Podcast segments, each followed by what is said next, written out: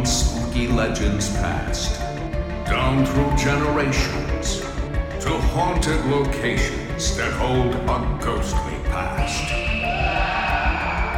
Come one, come all, come finders and seekers. Hear the creepy side of NEPA.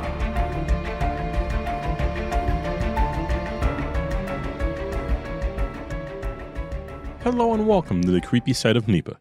I am Dan Kozlowski. Hard to believe another Halloween season is upon us, but here we are, the start of October, one of the best seasons of the year, I may argue.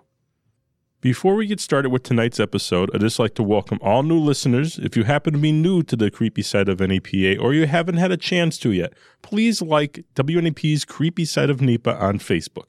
That is the best way to get all the latest show information. Also, if you have an episode idea or maybe you have a story you would like to share with us, please email us at ghost at wnep.com. We'd love to hear from you. Joining us tonight is Tim Kelly, creator and guide for Haunted Milford's Ghost Walk. Tim, welcome to the show. Thank you. It's great to be here. You guys are doing a ghost walk this coming Halloween season. I came across it online. Yeah, absolutely. We've I've been doing this. Uh, this will be my ninth year. Ninth year, and is it a is it a fundraiser? It is. Uh, yeah, portion of the proceeds go to benefit the Columns Museum in Milford. Okay. Now, have you been doing this for a while now? Yeah, this is. Uh, we began in 2015. Okay, so you've been doing this for quite a number of years then. Yeah. So is this Yep, something an interest of yours? Have you been collecting these stories across the area? So yeah, I mean, I I grew up partially in town. My grandmother lived here, and then I grew up just outside of town, where where my family home was. And um, you know, I was kind of a, a scared kid. I was, you know, afraid of my shadow at night. now look at you. right, right. So you know, one of the things is my my uh, grandmother who who lived up on the Lackawaxen River in Kimbles, and uh, she would take me, especially near Halloween. We'd go out 10, 11 at night, and she would take me up to the family cemetery.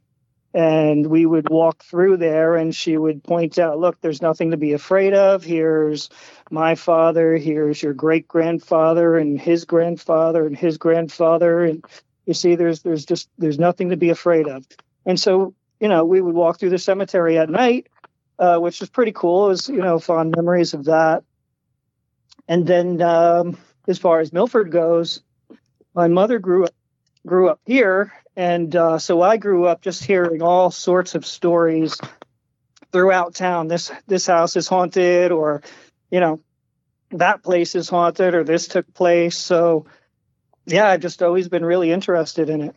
Sure. And the more I talked to more ghost tours and tour guides, it seems like every piece of haunted stories has a little bit of history attached to it.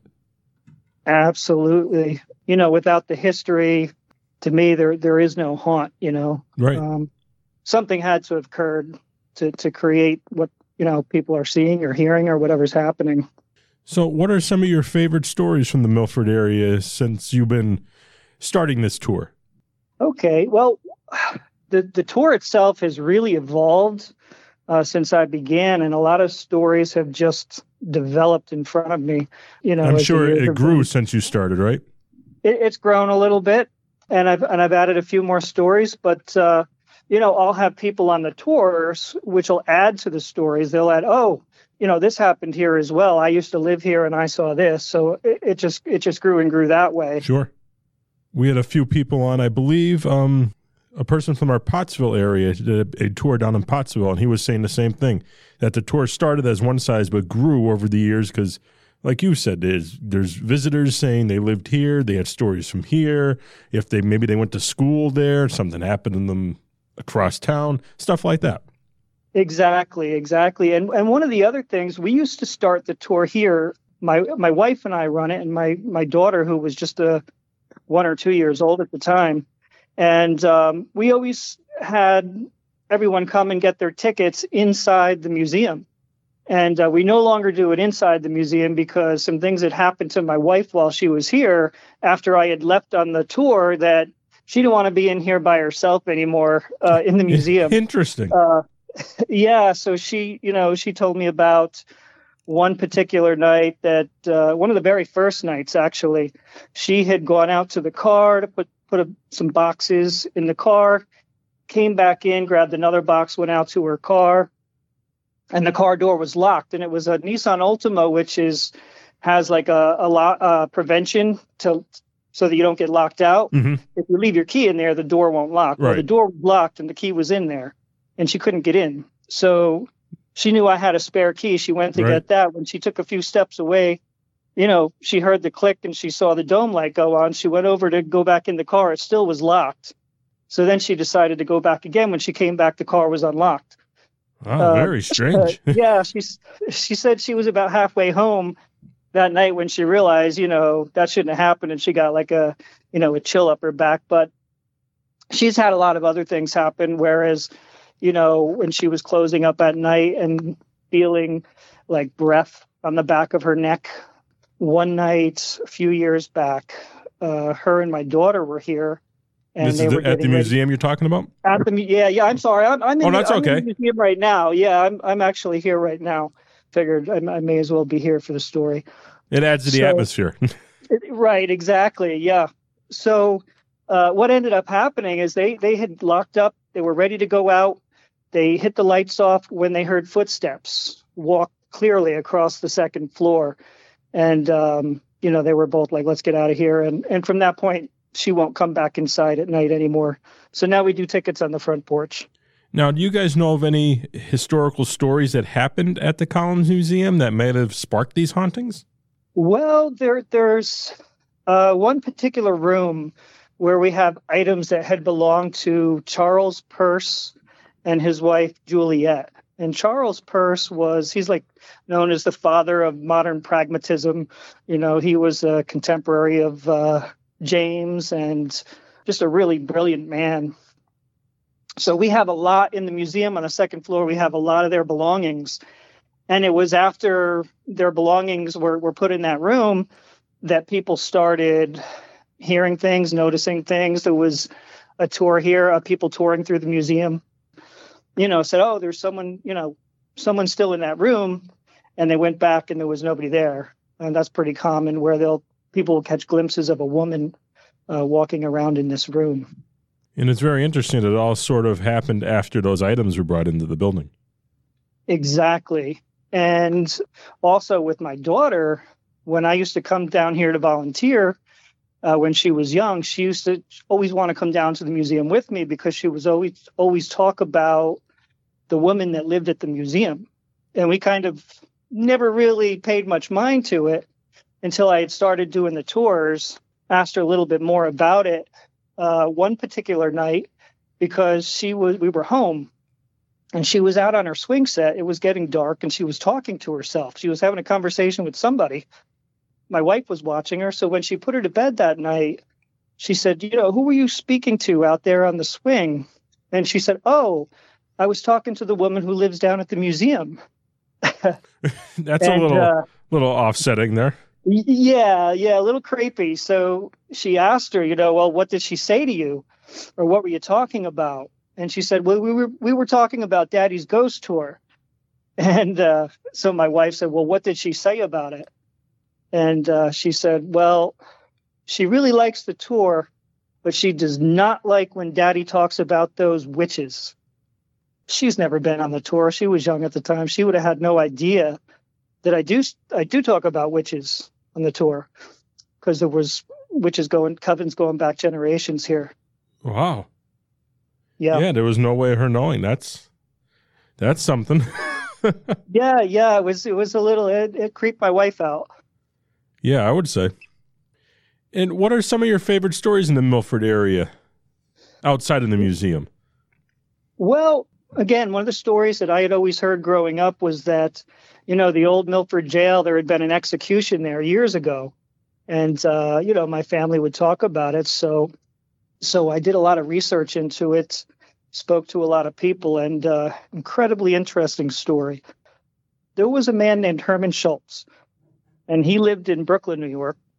He lived with his wife, Lizzie apparently he was not a very a very good man. He was very abusive to Lizzie, and uh, Lizzie became afraid for her life And so she fled. She fled the city. She came out to Milford. She actually went up to Shohola, which is uh, next township over. Yeah, I was going And, to say, uh, not too far. not too far. And so she was working at a boarding house there. Well, Herman decided that, you know, he wanted her back. And it so happened that he had a rich uncle in Germany who had passed away and he inherited $25,000. Now, this was 1896, So that's quite a quite a sum of money. a lot of money. And so, you know, he went around to friends and family that he, of course, wanted Lizzie to have a portion of this. And so it wasn't long before he figured out where she was. I always say I can't imagine, you know, the horror she must have felt when he came walking in the front door of that boarding house she was working at. But it actually seemed like they were going to work things out because he ended up staying with her that night. They were up on the second or third floor.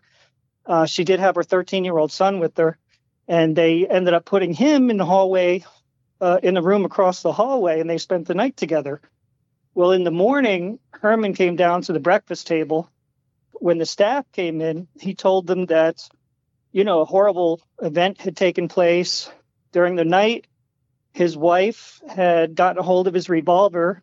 You know, in a fit of depression, she'd shot herself in the head and she was laying on the bed up there, dead.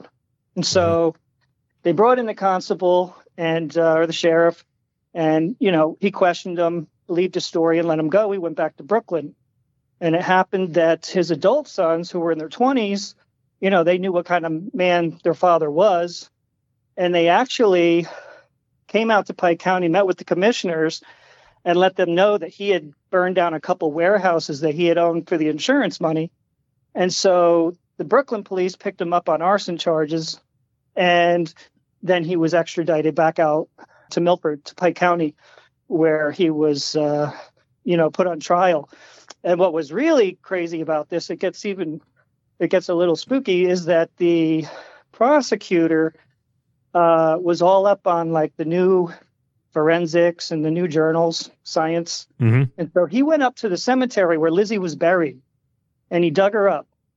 You know, he had his men lift the coffin up out of the ground, pry it open, and then he kind of lifted her body up and took out a huge knife and just chopped her head right off her body. Ooh. So he took it and put it out in the back of the buggy and they rode back into town and they went over to the courthouse where Can you they, imagine uh, seeing that just drive right by you? no, no, not at all. No. Uh, so yeah, they they ended up taking her head and they put it down in the basement of the courthouse up on a shelf and um, awaiting trial. So when the trial came around, they uh, jurors were seated listening to all the testimony. Well, it was the prosecutors, you know, I guess closing arguments. He went down into the basement and retrieved Lizzie's head, brought it up, and held the head out in front of all the jurors. Could you imagine what it must have looked like and smelled like? Yeah, and I, I never heard of something like that ever happening before. No, no, no. So, but what he said to them was listen, forensics, this is the newest science. This trajectory of this bullet wound is completely inconsistent with a self inflicted gunshot. Somebody else had to have shot her. And the only other person there was Herman. And so the jury, uh, they bought they bought it. They believed them, the evidence, and they found Herman uh, guilty of murder. And the judge sentenced him to hang by the neck until dead. And what year was this? Is late 1800s? Yeah, that was 1897. So by the time the execution itself was actually carried in carried out inside the Milford jail, they they actually cut a hole in the uh, floor of the attic, and they built a gallows up there, and they had a uh, counterweight type of system where they basically pulled the lever and a heavy weight fell down through that floor on a, on a pulley. And then Herman, who would have been down on the first floor, when that weight, you know, hit that rope, it Mhm. just jerked him up into the air to break his neck and kill him. So that was how it was supposed to work. But he had made some adjustments to the rope. He actually hanged for about 11 minutes, kicking until he finally died. Well, and it sounds like they went through quite a bit of work and said to jail to, to make that happen, too. They did. And it's funny because the uh, counterweight initially, the sheriff wanted it made out of lead so that after the execution, he could melt them down into one ounce ingots and sell them as souvenirs. I, am not surprised. Over the years, you, you do hear some weird stuff like that happening with executions. Absolutely. But that, you know, they, they denied that. They denied that. They didn't allow that to happen. But what they did do, what the sheriff did, and you know, this was 1897. Hangings were starting to go out of fashion, mm-hmm. and uh, since this involved someone from New York, uh, the town was just like uh, the papers say it was like a circus-like atmosphere. There were hundreds and hundreds of people from New York, New Jersey, Philadelphia, you know, Scranton, all over the place, and uh, they all come out to witness, you know, this this hanging. And so after uh, Herman was pronounced dead, the sheriff stood there at the door for you know a couple cents. You could go in and you know give Herman a poke, watch him swing, come back out to your family and have a picnic out on the you know out in the park. Yeah, so strange. Yeah, and very creepy. very much. So I've spoken to um, some of the maintenance workers over the years and different people that have worked in there. And uh, the one guy particularly, he said that one night he was there. He was the only one in that in that building. He was sweeping and mopping. The door was locked when he heard, and the cells are still there in the building, the iron cells. Well, he heard one of these cell doors open up on the second floor, and then he heard what sounded like like footsteps. So he went up there, and there was nothing there. And so while he was up there, he then said he heard something up in the attic, which sounded like you know, something very heavy being dragged across the floor. So he was he was pretty spooked out by that. Yeah, especially that's that's exactly what it would have been. Something heavy upstairs where you said the counterweight would have been. Exactly. And and he probably had no idea about any of that. Yeah, that I find that most interesting when the people tell you about their stories and it has something to do with history or the past and they wouldn't have known about. Exactly. That just sort of makes it more more real, I think. Oh yeah for sure. How about another one of your favorite stories from the area before we wrap things up? Let's see. Well, this one's, uh, I'll, I'll tell you one about it. It was another family that had moved to Milford probably in the 1990s. And uh, there, there are some communities outside of town, and uh, they were having a home built. And so uh, the family, the mother and father, they still they worked outside of town, about an hour or so away and the daughter she was a senior in the in the delaware valley high school here and her younger brother was in the elementary school. And so when her parents went to work went to work at night you know she kind of took care of her younger brother and got his homework done got him bathed and ready for bed and all of that. Well one of the first nights that they were there you know she had gotten her brother off to bed and she was sitting there doing her homework and she was on on the apartment on the second floor when, you know, she said all of a sudden on the third floor, you know, it sounded like they were throwing a party up there. And as time went on, the party got louder and louder. And she was like, you know, God, these guys are getting, you know, really drunk up there. They were, sounded like they were flipping tables and chairs over and, and falling all over the place. And uh, she said it got so loud that she couldn't even sleep. And so by the time the morning came, she was just exhausted. She went to school and that day when she came home from school, she told her mother, you know, listen, you really need to go talk to our upstairs neighbors because, uh, you know, it's a school night. And they were up all night making all this noise, kept me up. I'm exhausted. Her mother said to her, no, that is an empty apartment. There is nobody up there at all. Oh, wow. Yeah.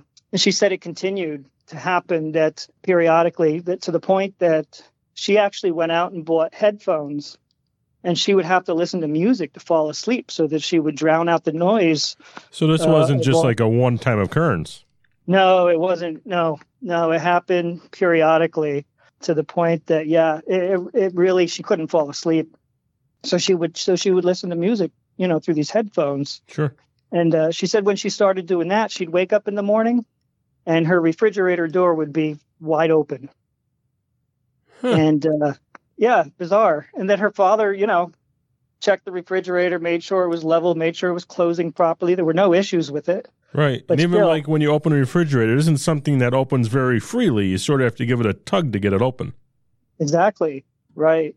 You know, that happened several times. And then finally, her mother was, you know, more of a spiritual woman, said, you know, let's get out of this place. And they moved into their new home a little earlier than they, than they were planning.